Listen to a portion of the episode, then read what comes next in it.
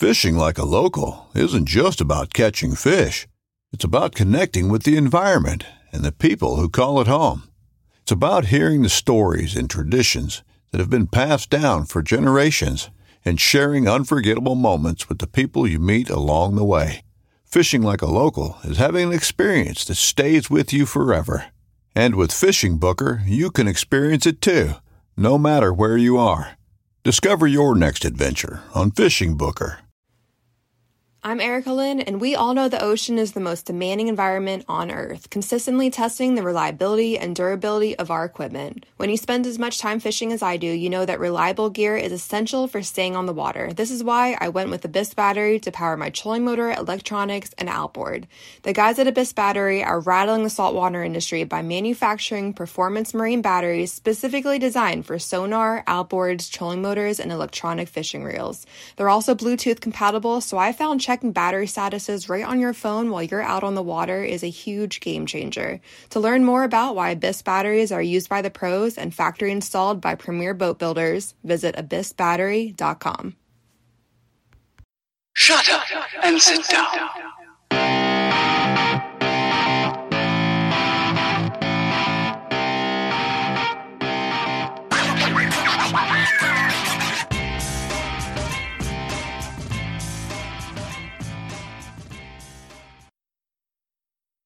Hey, everybody. Welcome back to another episode of the Bowhunter Chronicles podcast. Today's podcast, we talk about something that, as bow hunters, seems to be inevitable. Um, you know, you take that shot and it doesn't go where you had planned, or the deer moves, and now you've got that tracking job how long to wait, what to do, and if you can't find blood, what do you do on the next step? Today we talked to Brian Dagen of the Michigan Deer Tracking Network about the benefits of running or hiring a tracking dog and kind of what a hunter should expect and what it's like to actually run dogs on tracks for wounded game. So it was a really interesting podcast to record. Brian's a local guy here, so we were able to sit down with him in person and kind of go through, you know, some of the scenarios that we would expect to see and kind of talk to him about what he's seen over his 400 tracks in the last seven years. So sit back and enjoy this podcast, and I hope that you don't ever have to use a dog um, to track one of your animals, but um, this will give you some insight into what you may encounter uh, if you do. So enjoy the podcast, and thanks for listening.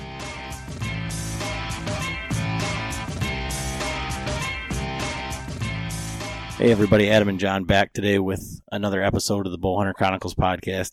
We're here today with Brian Dagen from Whitehall Wounded Game Recovery. And Brian runs tracking dogs um, that that track wounded whitetails. How you doing tonight, Brian? Good, guys. Thanks for having me. Yeah, no problem. So, I think you know we've been sitting here having a bunch of conversation about you know kind of how he kind of got into tracking and kind of what it's all about. And his phone has just been blowing up, blowing up, blowing up. So I'm, I'm really glad that you could uh, take the time tonight and and speak with us. So tell us a little bit about how you got into tracking and kind of how long you've been doing it. Um, my my dog Mack, he's seven and a half years old, and uh, I got him when he was about six months, and started working with him. Um, I didn't really know a whole lot when I first got into it, to be honest. Um, I got in contact with a couple of the other trackers through the state of Michigan, and they helped me along with training him, and uh, he's turned out to be a pretty good dog. So what's the? I mean, I guess what's the motivation to like get into it? How did you, you just thought like, oh, my dog's good at you know tracking down stuff in the yard, or I mean, Well- you said you you bought a did you buy a dog and say, hey, I want to track deer with it? No, no. Uh, truth be told, I actually found Mack. Um, Okay. I was able to adopt him after no one claimed him, and uh, my buddy shot a deer, and I said, "Well, I got this this pup. Let's try it out." And I'd been working with him a little bit, and he did excellent on his first track right out of the box. And I hate to say, it, but I'll probably never have one that's going to be as good as he is now. so, And how long ago was that? uh, seven years. Seven years. Yep. So same dog, same track, seven years. Yep. Is that? Uh, maybe typical? You know, dogs are just either good or they're not good. Well, um, I'm working right now with two pups, helping two local guys here that wanted to get into it, and uh, they had the luxury of having the knowledge not handed to them, but being readily available, and uh, they're they're starting to turn into some really good dogs too that I feel confident referring out to people. So, I think any dog's got a the trait to do it, the nose. Uh, it's just trying to figure out what motivates them to continue on for one, two, sometimes even three miles or more. So right, right now you just have the one. Yep. Do you have any plans of like getting another one to start training it now? I want to. Um, it's going to be up to my wife. so I was hoping maybe next April to pick one up and start working with it.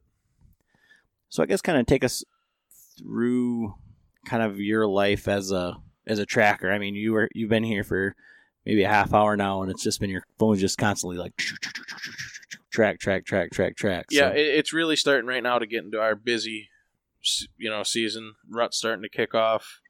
A lot of deer being shot. Um, it takes a big commitment to do to run one of these dogs for the public. Uh, it's you're getting phone calls all through the night. You're driving two miles one way or two hours one way.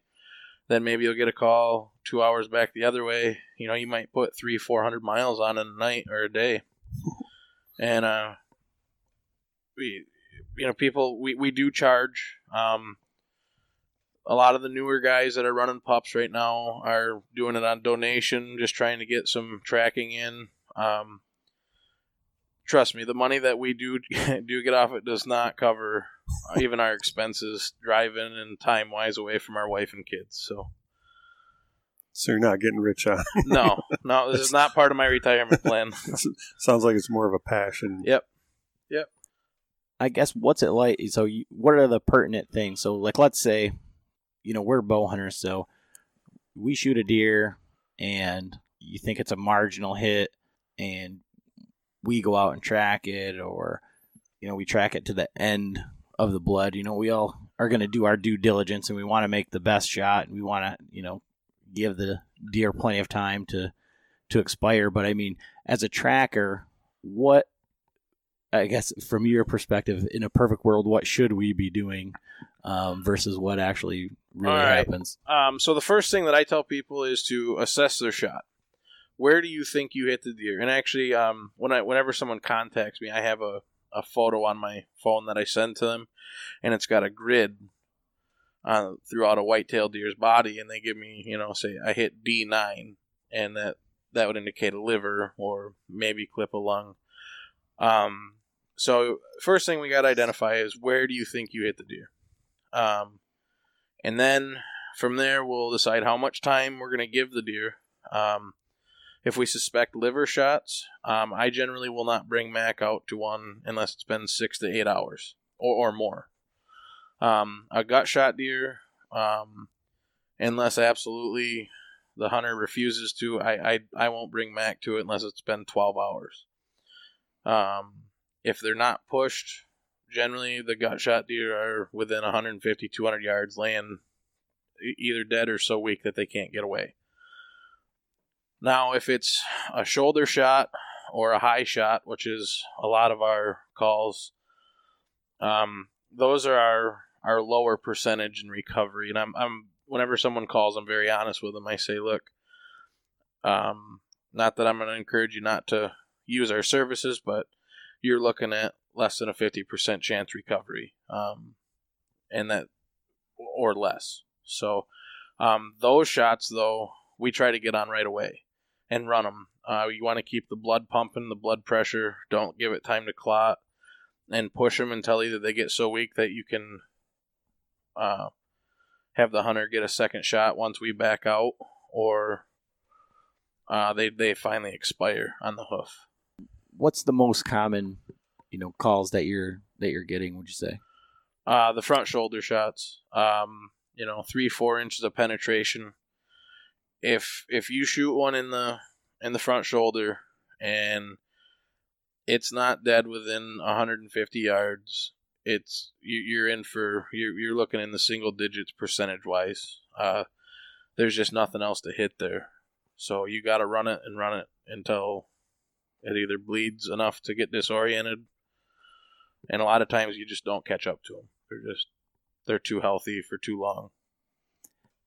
And do you think that the that's because those hunters are are are thinking that they made a good shot and they can't fathom why this deer isn't dead? In that the gut shot ones, do, they're letting them lay like the, they should, or why do you think you're getting calls on those the ones in the front shoulder? Well, just simply because the deer's not dead and the deer's not going to die. I mean, we have hundreds of pictures on our phones. Um, all of our of, of us trackers are um, are involved with the Michigan Deer Tracking Network, and we we contact each other about thoughts and share pictures of tracks and you know what do you think about this and overwhelmingly that seems to be the most common call and it uh, more often than not is deemed not fatal. They'll be back on trail camera a couple days later, and it's just you're running live deer at that point. So you talk about the Michigan Trackers Association or something like that. Can you explain to us, like, so let's say you're not in, you know, the area that we're at.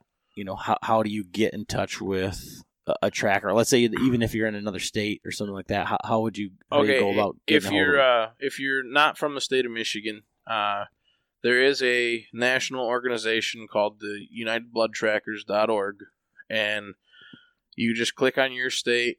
That uh, if tracking dogs are allowed in your state, some some states do not allow you to run deer with dogs, even after they've been shot. But uh, you get on there, click on the state that you're from, and locate one of the trackers on there. Get a hold of them. Uh, now with social media, Facebook's a big a big contact. That's uh that's where uh, Michigan Deer Tracking Network is located. Um, and once you contact us on Facebook, it goes right to all of our phones, and we'll get the hunter help um, sooner rather than later.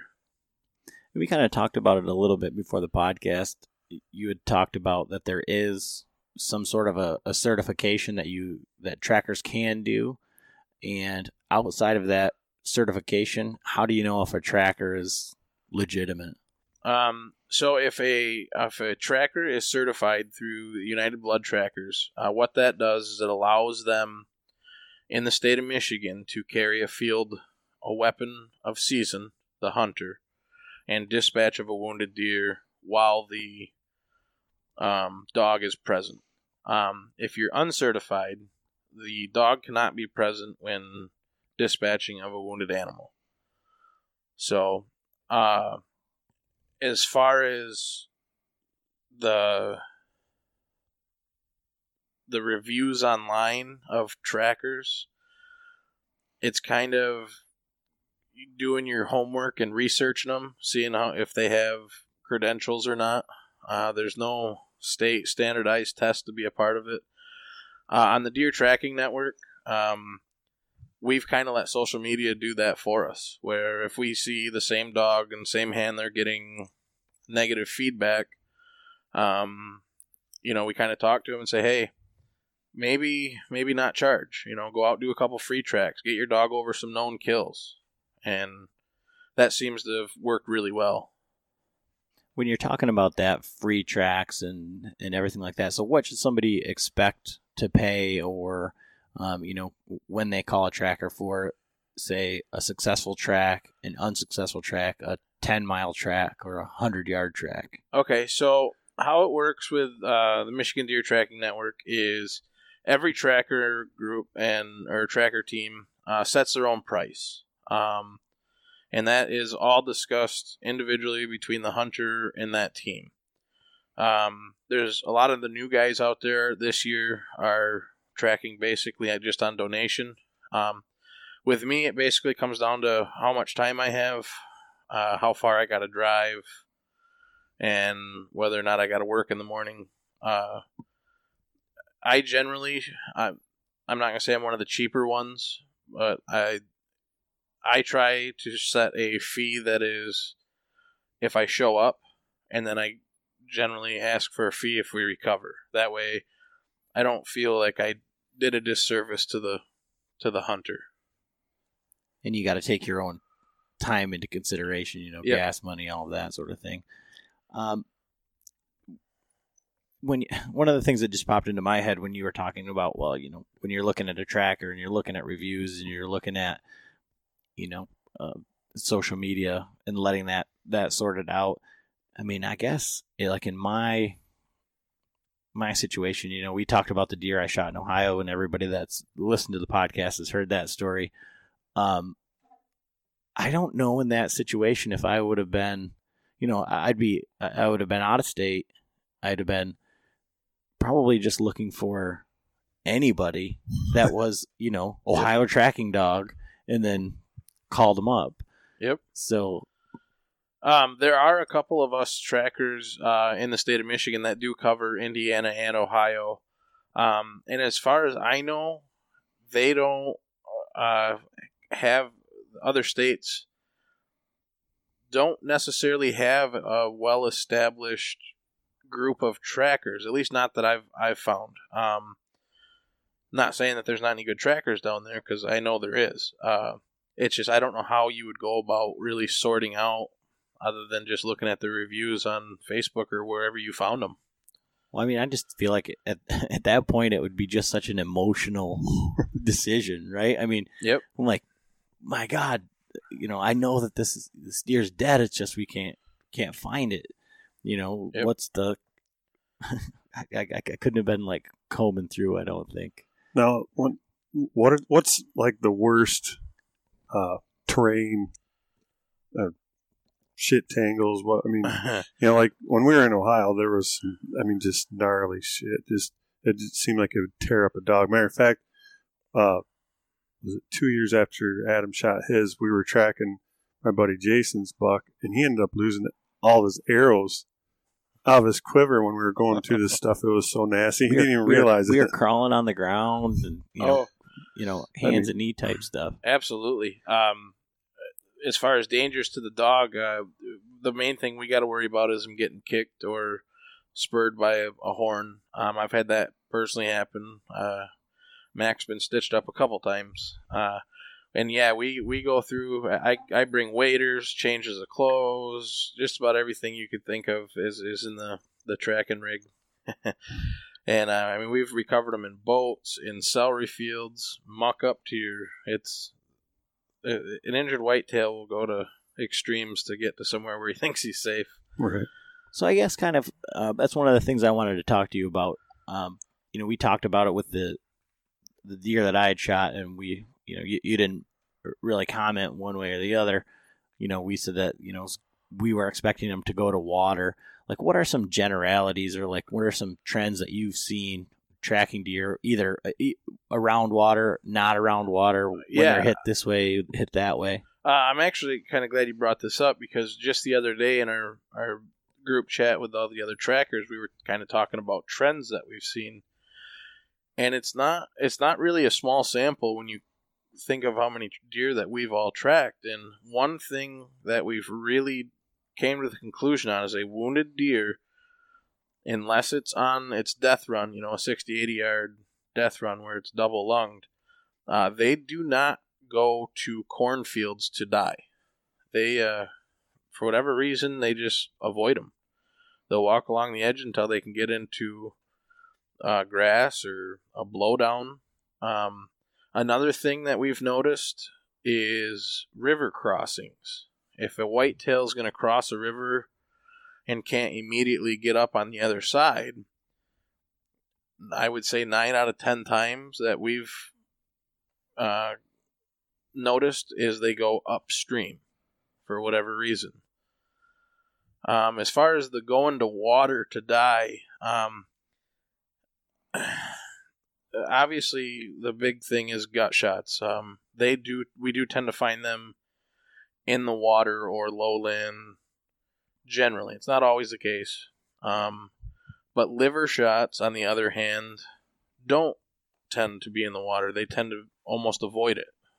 But you know, nothing's for sure. Right. Well, I mean, you know, uh, whether it's you know, I, I couldn't tell you if I read it in a magazine or it's just one of those things that's always passed down. You know, you know, oh, you shot him. Like, let's go look over by the water. You know, this these are the things. So, just curious as to what you've seen. Uh, and you talked about recovering them in boats and, and Mhm. things like that. How does you know, like I just posted it on social media, me pouring my boots out from from last night's hunt. You know, eh, back in there, I got when I got back in there, it was one of those definite spots where you're like, I'm not shooting anything back here that's not not worth it because there's no way, you know, in that in a in a in a swamp or where there's a, a, a ton of water or I mean, last night it was raining and blowing and snowing and Yep. and everything bad. I would think for for tracking a deer.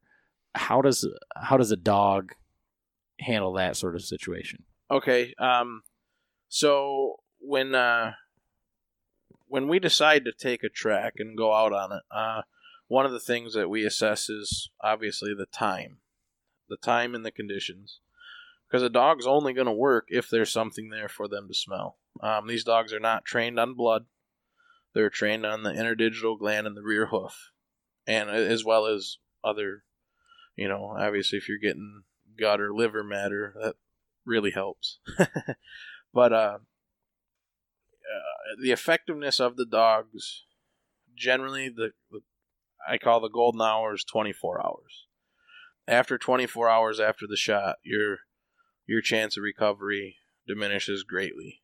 Um, now, as far as terrain, uh, some dogs are better at different terrains. I've noticed it with my dog, and I'm really starting to notice it when I went down to Kentucky and tracked this year.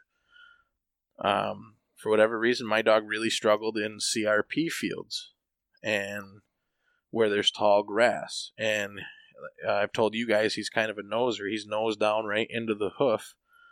Well, after talking to a couple of the other trackers, and it really, it kind of clicked in my dog's head. He started tracking when he got to that field.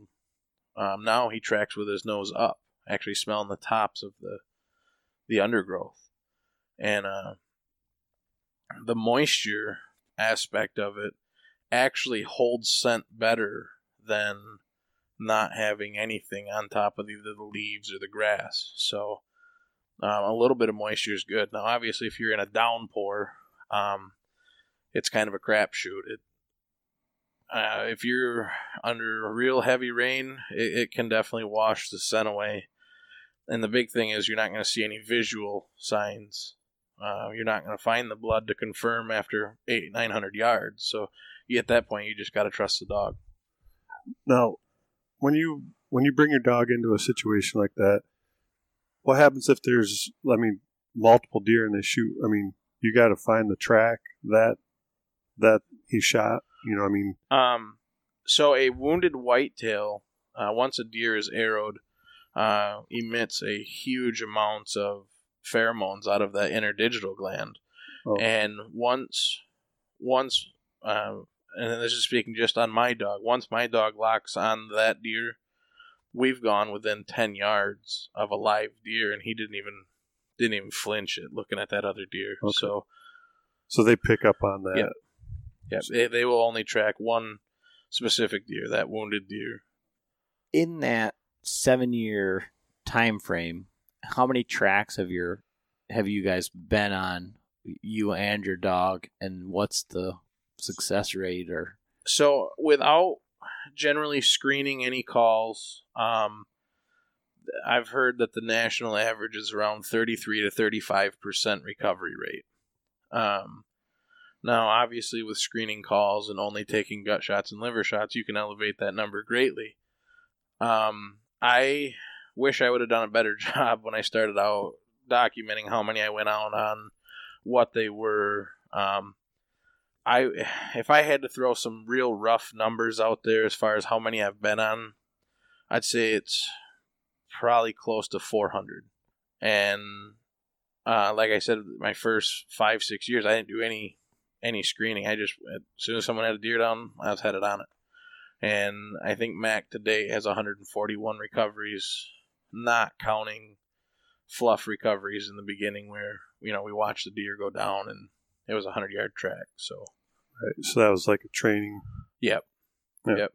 And I mean, I guess you used the word recoveries, uh, and I was thinking like a successful track because it, it can be, I think, greatly misconstrued. I would think because if it's not always an unsuccessful track if you don't recover the deer if it's not going to die. Absolutely. So I mean, it's it's unfortunate that it was a bad shot, but to be able to confirm that that deer is going to make it is Yeah. got to be good for both the hunter and Oh, absolutely. Uh, you know, the, like I was saying with the, the the high shots and the front uh, front shoulder shots. Um, even down in Kentucky, uh, I would have I had a guy call me. He said, "Hey, I hit it in the front shoulder, and we've tracked it 600 yards. I'm I'm almost sure it's not going to die." He said, "Uh, "It's a big buck. I just want to confirm." And I we loaded up and headed out there, and sure enough, a mile 1.2 miles into the track, we jumped the deer in a soybean field, and we ran him another one mile plus, and uh, the deer was having no trouble, and he he should live to see another arrow. so, um, yeah, the successful tracks. I, I'm running that this year in Michigan a lot. Uh, man, I've we've we've tracked and jumped deer and at a higher rate this year than I've seen in a long time. It's it's been a pretty frustrating year for us. you know, and for us being, but I guess, I guess centering all of our hunting around bow hunting, um, is that what you're seeing most of the your tracks? during bow season? Yeah. Uh, yes. Uh, once rifle season comes, uh, my our call volumes go down, our recoveries go down. Um, you know, you know as well as I do that if you hit one with a gun and it's not down in 80 yards, you got problems. so, a lot of graze shots. Um, So, well, yeah, I guess it really doesn't matter. I was going to say without opening up a huge can of worms, but it doesn't really matter because I don't care. Um, what, are- are you seeing any sort of back in those trends um, differences between mechanical broadheads, fixed blade broadheads, uh, crossbow? Um, this is another thing that we all talked about. Uh, really, the only, I mean, obviously, a lot of our calls are are for rage broadheads, but I think if you really look at the stats with how many people are shooting them, I think they're overwhelmingly the most popular broadhead. So, you know, probably I would say sixty percent or so are are going to be rage, but I think that's just because so many people are using them. Uh, as far as the crossbow compound, um, I, I would I would have expected that there was a lot more calls coming in for compounds, but really it's it's it's pretty even as far as I'm concerned, and I don't really notice any glaring differences between them other than now with these new Ravins out, um, we are starting to see some more calls of sixty plus yard shots, Hmm. and personally, I mean, it's your own personal opinion. If you're, I guess, if you're confident in it, I'm not going to tell you not to, but I wouldn't recommend it. I mean, that was, I mean, that's kind of what I would have thought is that there's these these guys that are shooting them at. Yeah, 50, 60. so, uh, yeah, we had a call the other day for 82 yards. So, it's and, it's becoming more and more frequent, um, and I think a lot of that is due to the advertising of the Ravin out to 100 yards. Yeah, I mean, so for for John and I, you know, we spent all summer shooting over, you know, out to 100 plus yards, shot the total archery challenge, got comfortable with our equipment, you know, knowing knowing what it was. Went out to Idaho, called in a giant elk at 62 yards, and I couldn't take the shot. It was too far Right. you know so to i don't know to just say well the commercial said i can shoot this out to 100 and i did it um you know i i would have expected more um, in the crossbows and it's interesting that you say that about rage broadheads because i think it could go you know almost the other way is that there's a lot of people shooting them but the people that are shooting them shouldn't be shooting them Yeah. i don't know Yeah. I- Um, uh, I mean, because the the deer I shot in Ohio, I shot. You know, we had a bad hit the year before with the Rage Extremes, and we found the deer within 150 yards, and so I was like, well, "These got to be the best broadheads ever." Yep. And so I was shooting an underpowered bow with these giant broadheads, and I probably shouldn't have been shooting them. And you know, we found the deer by By by accident. by luck. by God going, oh, there it is. Yep. You know, So one thing that uh, I would I would um, not caution people, but advise people um, that are shooting the mechanical broadheads is try to avoid that front shoulder. I mean, still aim mid body, mid cavity, and aim right for the center of the lungs. You don't need to make that perfect heart shot. And it if you miss one way or the other, you're going to still mortally wound the deer. You know, if you if you do happen to miss back, you're going to catch liver and guts. It's not I'm not telling you to shoot there by any means, but that's a that's a mortally wounded deer and it's one that is a very high success rate with the dogs. If you miss forward, then you're getting into the heart. And if you hit right where you're aiming, you're going to double lung and it's dead within 80 yards. So Right. I think that gives you the most room for error. But if you tuck it up close to that shoulder and you put it in the shoulder, then unless you're shooting a you know heavy poundage bow with Yep. heavy arrow, like I'm shooting 80 pounds with a 560 grain arrow, so Yep. it'll go right through his shoulder. But guys shooting 50 pounds and then shooting you know mechanical broadheads, Yep. that takes a lot of energy out. Yes, it does. Um, I actually saw a video. I have it on my phone um, of a guy. He was shooting, and um, it was a rage. Uh, like I said, not that it, it really matters. I don't think on this particular case, but he had the Tactacam and was shooting at his deer down in Kentucky, and he actually, I, I would have never believed it until I saw it. The arrow actually bounced off the deer. The tip of his broadhead was bent about 45, 50 degrees. It hit it right square in the front shoulder. The deer rolled, and the arrow laid right there at the shot site with zero inches of penetration and a bent over broadhead. So So with your all of your experience being on these tracks, and you know, I I've not tracked 400 deer in the last eight years. Um, I guess what what would your advice to be to guys that you know? So you you take a shot and you think it might be a little bit back, or you might shoot one in the guts, or or whatever. What should be the next step? And I guess what mistakes do you see hunters make Oh, the right big- out of the the, gate? the biggest one, absolutely, without a doubt, is they they just can't wait to get out there and get their trophy, and they push the deer right out of the county. Where if they just slowed down, grabbed a cup of coffee, go sit down, analyze it, and then you, you know it it's hard. I've done it. I most bow hunters have. It's you, you there's some sleepless nights, and but that absolutely maximizes your chance of recovering that whitetail is if you give it time to expire. Right. The big thing is too is I mean, guys that go out and if it's a pass through, especially if you shoot it back, get in the punch, it's gonna most likely go. It's gonna be a pass through. Yep. You get your arrow, you you can tell just by the the smell and the look at. it. Give it time. I mean, it's hard, like you're saying, but you know, some guys get you know, weather's coming in, you know, it's gonna wash down the blood, or uh, you're in an area with a lot of coyotes. I've that's happened to me several times where Yep. you know we just gotta let it lay, come back.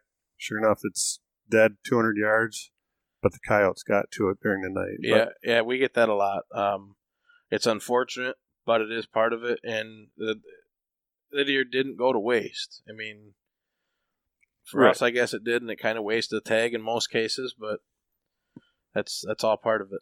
right instead of pushing it like you said. Yep. Get on it and push it, and then It's once you once you jump a wounded whitetail, especially if it's gut shot, you you better have your track shoes on because at that point you might as well just get on it and run it until right because they they get the adrenaline pumping, and then they're yep. Um, our one, well, probably one of my most memorable tracks was uh, actually in Luther, Michigan. I think it was three, maybe four years ago. Um, it was actually in rifle season. It was hit with a 308, uh, right square in the middle of the guts. And uh, I had tracked for the family before, and they figured with a rifle they'd go ahead and try it. And sure enough, about 200 yards in, um, they jumped it. They backed out and called me. Um, we still gave it 10 hours after they jumped it, and we went up there. And by my GPS, which is, eh, you know, between the weaving a little bit, um, it probably adds a little mileage, but from shot site to recovery of the dead deer, and it was dead when we got to it, was 5.51 miles. Holy! And we never found another spot where it bedded after it was jumped. And I dare say, without a dog, there's no way they were recovering that deer. No. Um, So, what keeps you on that track? I mean, was there just like you'd go 500 yards and then another little spot of blood? And I mean, because that seems like, you know, you, doing your due diligence is one thing. Yep. But Um, six mile, you know, the- five and a half miles. the the biggest thing with these dogs and how I I would rate a, a handler and how uh, I guess I don't really know how to say it, but I knew my dog was on that deer. There was no doubt in my mind when he's locked on a track.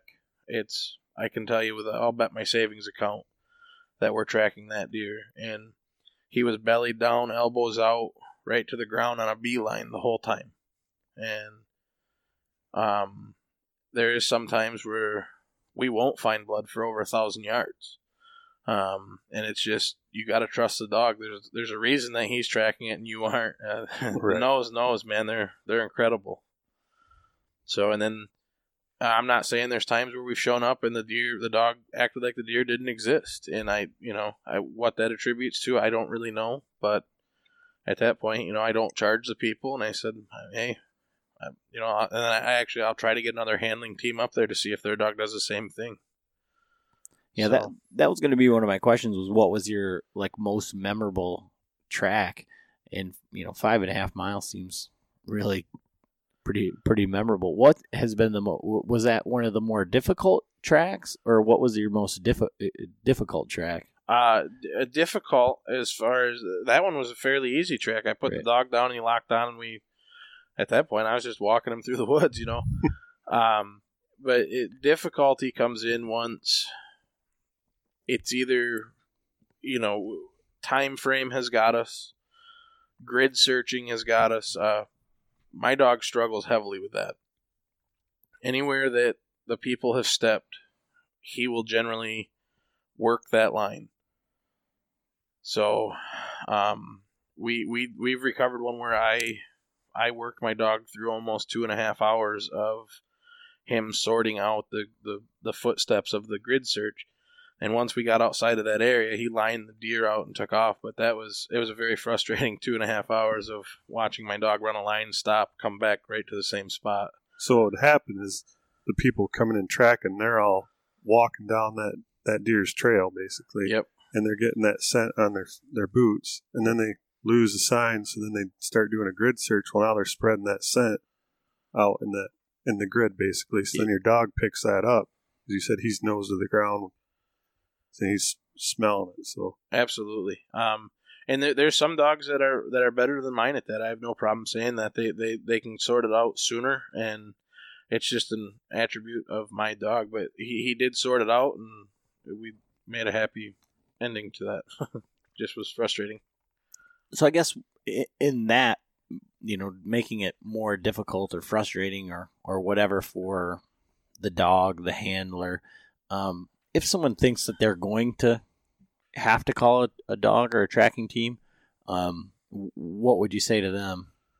So I a tracking dog should never be your first option unless you just want to you know watch them work. Uh, at saying that, it also shouldn't be your last. There's the hunter's got to be real with himself.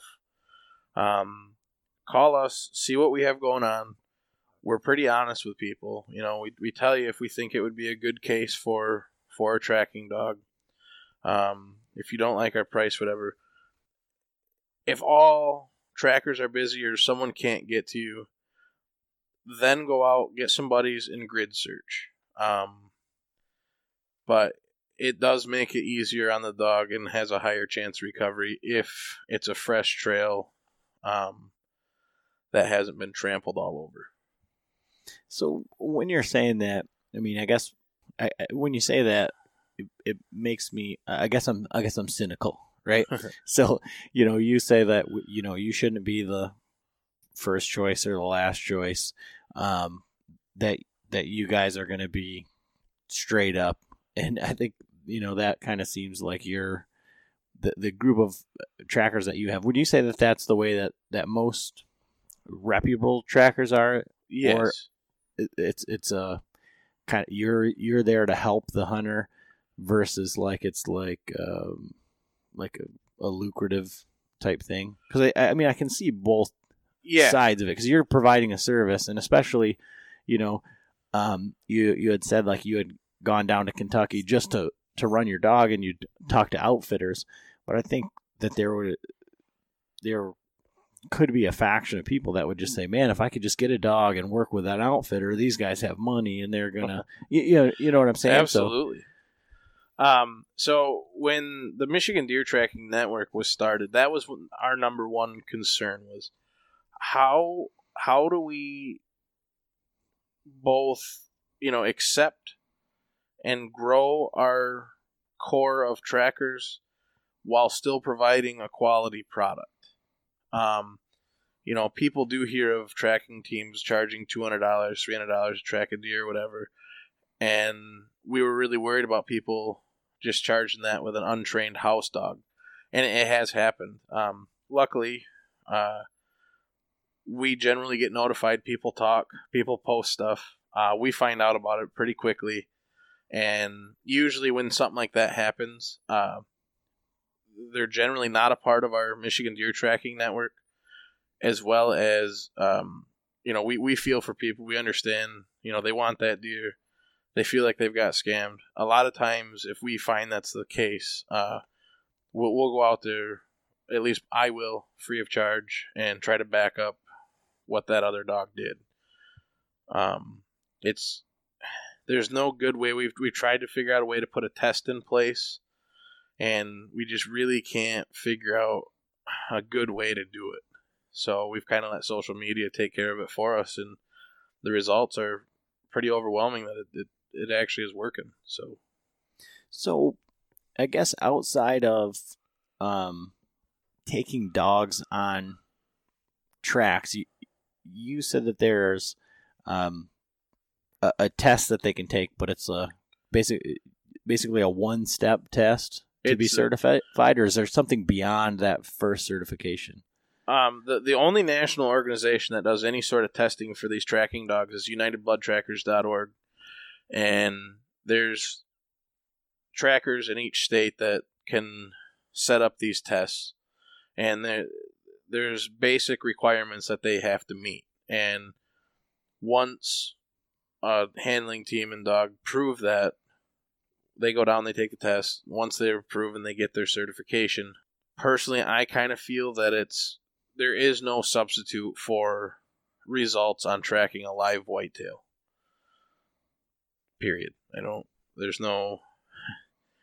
You you can do mock drags all day, and the the proof is in a 24 hour old track with two specks of blood. So, you had said before the podcast that that certification tests basically any house dog could pass it. You think so?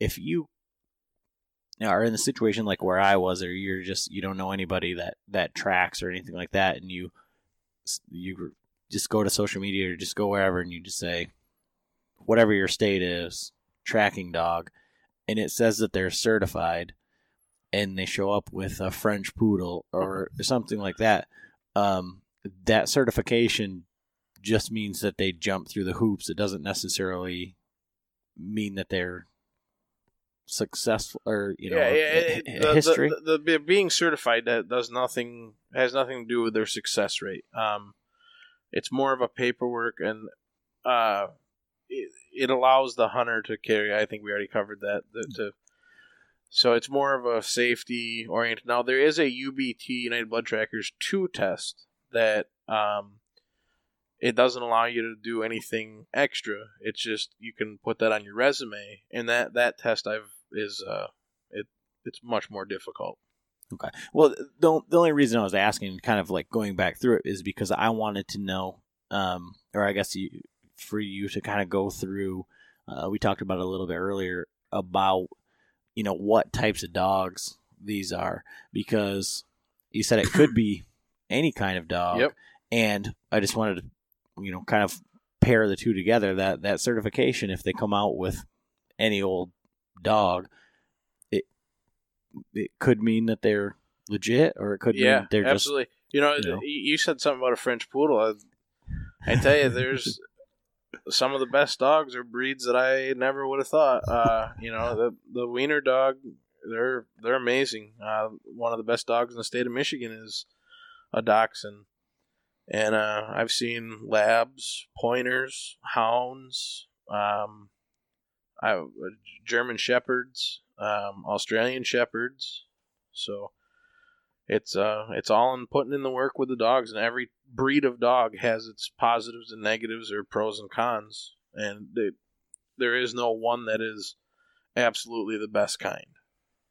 So, if there is someone out there that was thinking about getting into this, which I mean, like you said, it's a passion. It's not like you're going to get rich off doing this. But say, say for me, use me as example. Right now, I got a uh, my little pup. He's what eight months old. Not even that.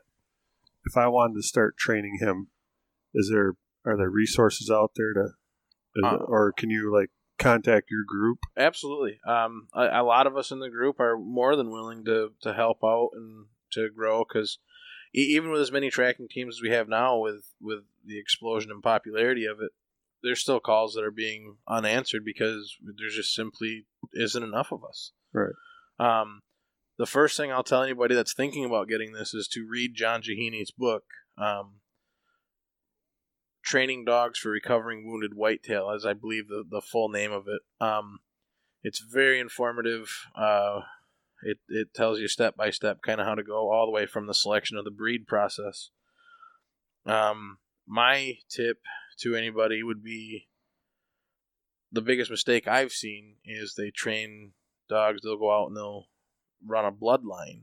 Um, these dogs aren't trained for blood. Obviously, the blood helps immensely, but if there's blood, Right. humans can track it. So, uh, get some hoofs off of deer that have been killed in the past, store them in your freezer, use them as their play toy, take it away from them, go hide it, make them find it, then start dragging it, slowly start lengthening the length of the track as well as the duration of the age between until you're um, up to a half mile after 12, 12 hours. That's that's a pretty good standard. And then after that point, that's when like you're saying some of the guys do it like for a donation or like they'll come out to like help train the dog on like a live. Yeah, right now, um, I actually posted uh, the two pups that I'm helping with. Um, what I've done is I've asked for people that have known kills to contact us